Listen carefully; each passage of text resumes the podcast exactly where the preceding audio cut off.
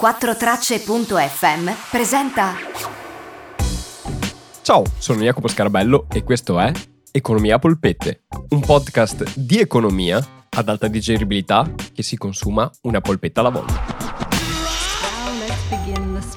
Ciao a tutti, io sono Jacopo e questa è la domanda della settimana. Ciao Jacopo, eh, io non capisco nulla di borsa, mi ha sempre affascinato. Puoi pi- spiegarmi un pochino qualcosa? Ciao, Roberta da Milano. Ciao Roberta e grazie mille per la tua domanda. Domanda peraltro richiestissima questa settimana, vi siete messi d'accordo?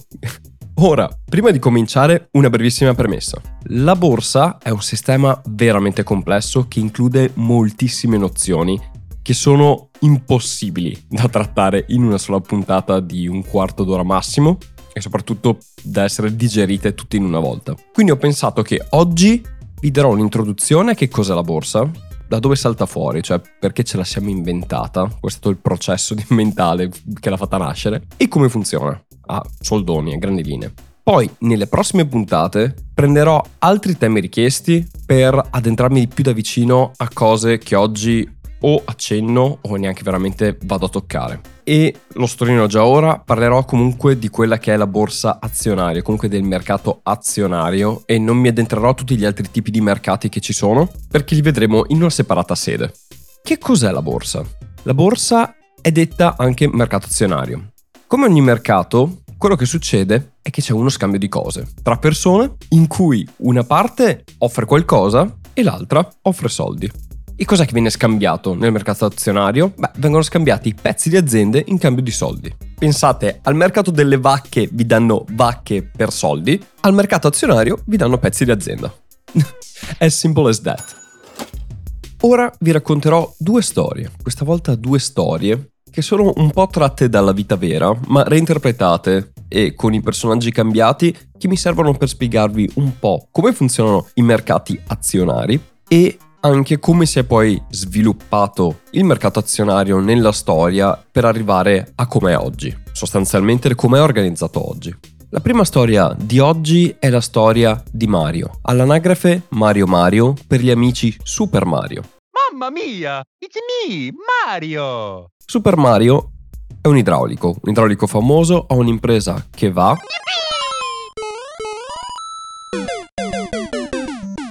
a suon di saltare sulle tartarughe e a suon di prendere monetine che volano in aria, però gli viene in mente un'idea. Un'idea che potrebbe cambiare il mondo. Fare una macchina a vapore in un mondo dove macchine a vapore non ce ne sono perché al massimo si galoppa su dinosauri. Perfetto, idea stupenda. Here we go! Però Mario non c'ha i soldi e anche saltando sulle tartarughe e prendendo soldi che stanno in aria non basta e se andasse a chiedere un prestito non gli converrebbe perché gli darebbero dei soldi ma vorrebbero anche che tu gli pagassi le rate e a Mario servono quei soldi ma utilizzarli tutti. Quindi il prestito non è proprio la forma di finanziamento che gli conviene di più. E allora cosa può fare Mario? Mario può andare dai suoi amici o dalle persone che conosce e dirgli guarda ho questa idea, se ho i soldi posso sviluppare questa idea e se l'idea funzionerà faremo un casino di soldi. Però ovviamente non è detto che funzioni, quindi sappi che se mi dai dei soldi, io non ti do degli interessi indietro, non è un prestito, non te li do indietro. Però tu partecipi con me in questa idea e quando avremo dei profitti futuri li divideremo assieme. E più o meno la borsa funziona così.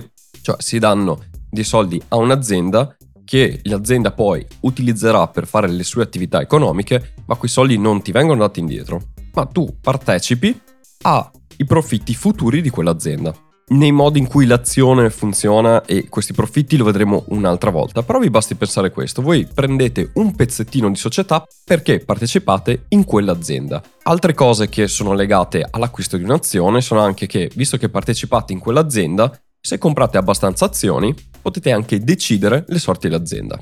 Tornando al nostro esempio, tutti questi benefici che Mario offre sono per ora uno dei possibili futuri, però per ora tutto questo è in divenire, perché l'avventura non è ancora iniziata, non si sa ancora il risultato. Quindi diciamo che si investe in un'idea. Ovviamente poi gli anni passano, Mario effettivamente fa questa macchina a vapore e questa macchina a vapore va molto bene. E quindi ritornano questi soldi.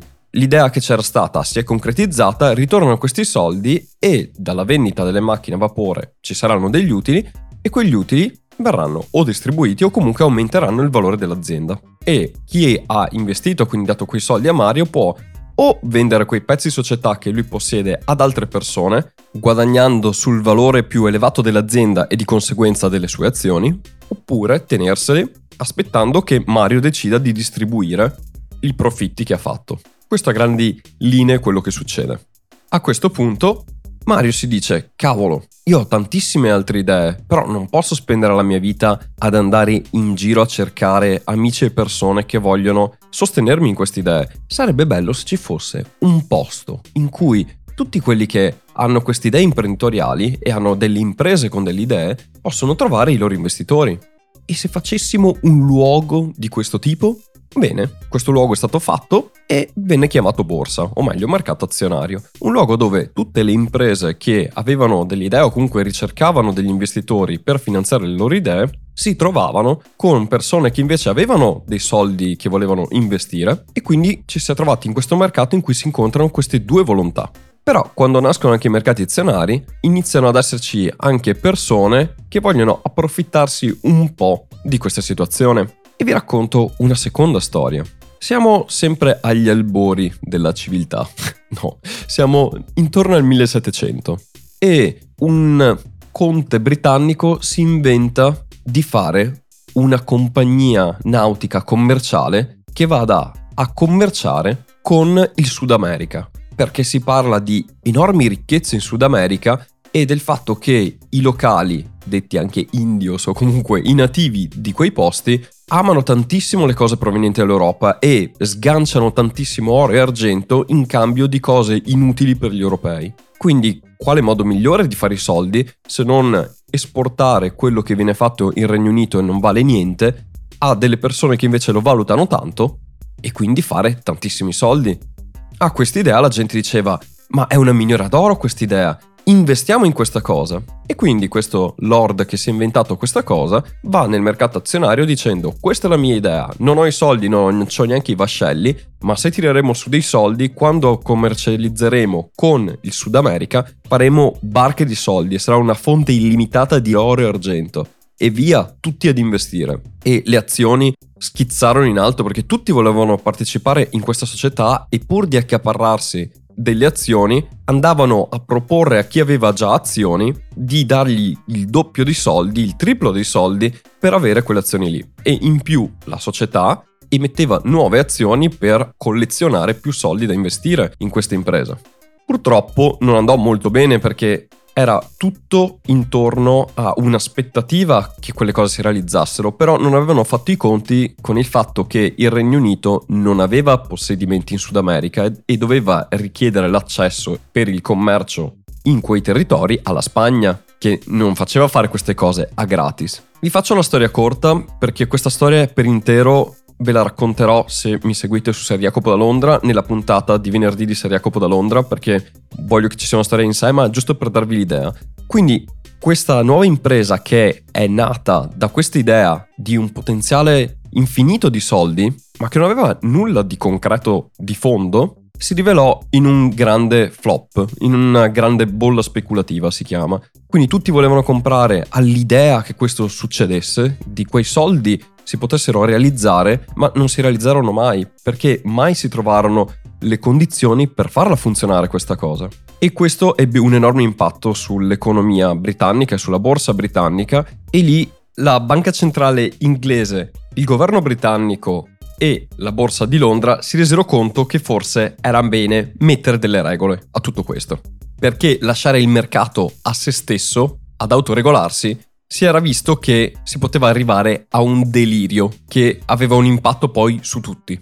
E così, negli anni successivi, per evitare che ci fossero frodi da parte delle imprese nei confronti degli investitori, ma anche fra investitori che si vendevano fra di loro le azioni, i mercati azionari iniziarono a darsi delle regole. A darsi delle regole di accesso, quindi per entrare nei mercati finanziari ed essere quotati ci sono dei requisiti minimi, a darsi dei controlli costanti, quindi le aziende che sono quotate nei mercati finanziari devono produrre documentazione che è certificata da enti terzi a loro e anche al mercato finanziario che dicano sì i numeri dati sono corretti, i cosiddetti revisori, di cui peraltro il sottoscritto ha fatto parte per anni, e c'è un ente esterno nazionale che ogni Stato ha, in Italia si chiama Consob, che sostanzialmente vigila che sia la borsa come istituzione, quindi come luogo che si dà regole e fa funzionare queste cose, sia chi ci partecipa, quindi sia le aziende che le banche, si comportino in modo che tutto funzioni e tutto non salti.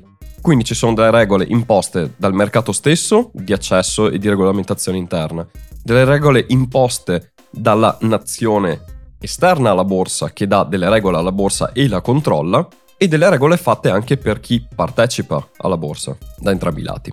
E dei controllori che controllano tutta la situazione sia dalla parte privata, quindi aziende indipendenti che fanno questo, e dalla parte, mettiamola così, statale, anche se statale non è, che mette un'agenzia, un'istituzione a controllare tutto ciò.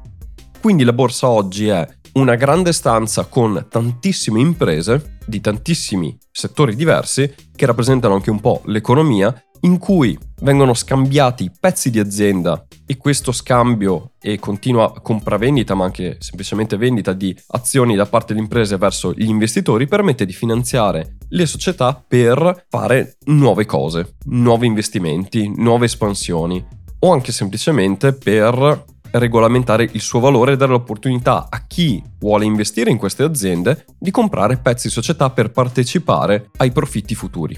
Da queste due storie emerge che se i profitti futuri si realizzano, le aziende aumentano di valore, se non si realizzano diminuiscono di valore. Ora ve lo lascio qui ma lo prenderemo in un'altra puntata. Il valore delle azioni è molto legato all'aspettativa e il valore delle azioni attuali non è un valore concreto, cioè non è quanto vale la società al bilancio ora, ma è quanto il mercato percepisce che quella società valga. È un concetto molto astratto e difatti ne parlerò nello specifico di cosa sono le azioni e di come si muovono in un'altra puntata. Era giusto per darvi un accenno.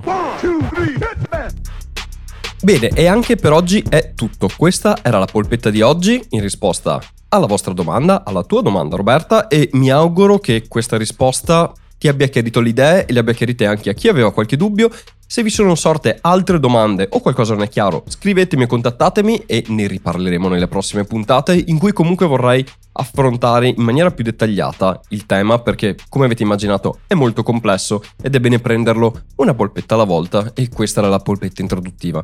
Per tutti quelli che conoscono già il tema e si saranno sicuramente accorti del fatto che ho semplificato di molto la questione, anche banalizzandola per certi versi, Beh, è fatto il tutto perché tutti possano comprendere e arriveremo a complicare un po' più le cose quando avremo le basi su cui poter discutere.